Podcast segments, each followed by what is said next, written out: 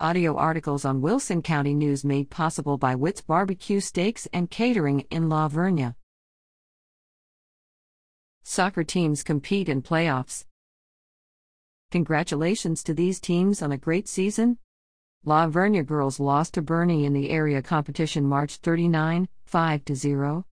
Floresville girls lost to Boerne champion March 29, 11 0.